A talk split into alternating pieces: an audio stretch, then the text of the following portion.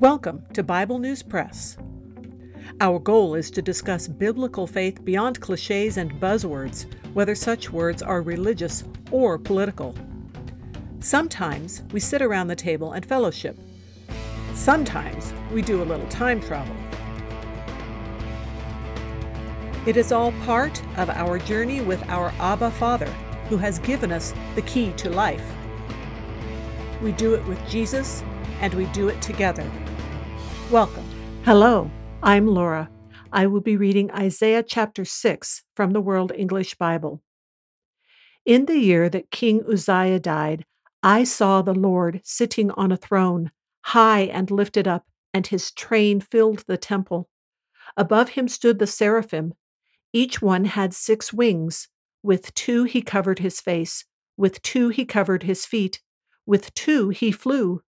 One called to another and said, Holy, holy, holy is Yahweh of armies. The whole earth is full of his glory.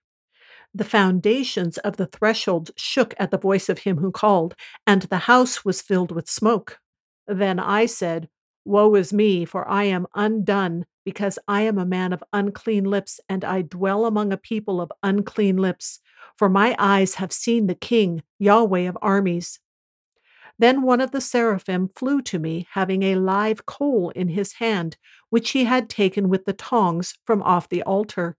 He touched my mouth with it and said, Behold, this has touched your lips, and your iniquity is taken away, and your sin forgiven. I heard the Lord's voice saying, Whom shall I send, and who will go for us? Then I said, Here I am, send me.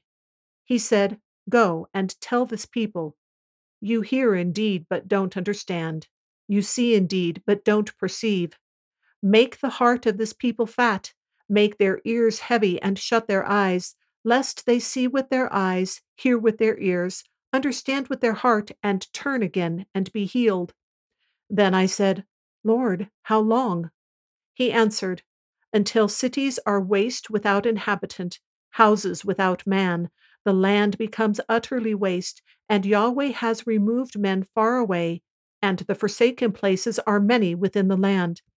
If there is a tenth left in it, that also will in turn be consumed, as a terebinth and as an oak whose stump remains where they are cut down. So the holy seed is its stock. That is the Bible News Press segment for today, but not the end of our journey.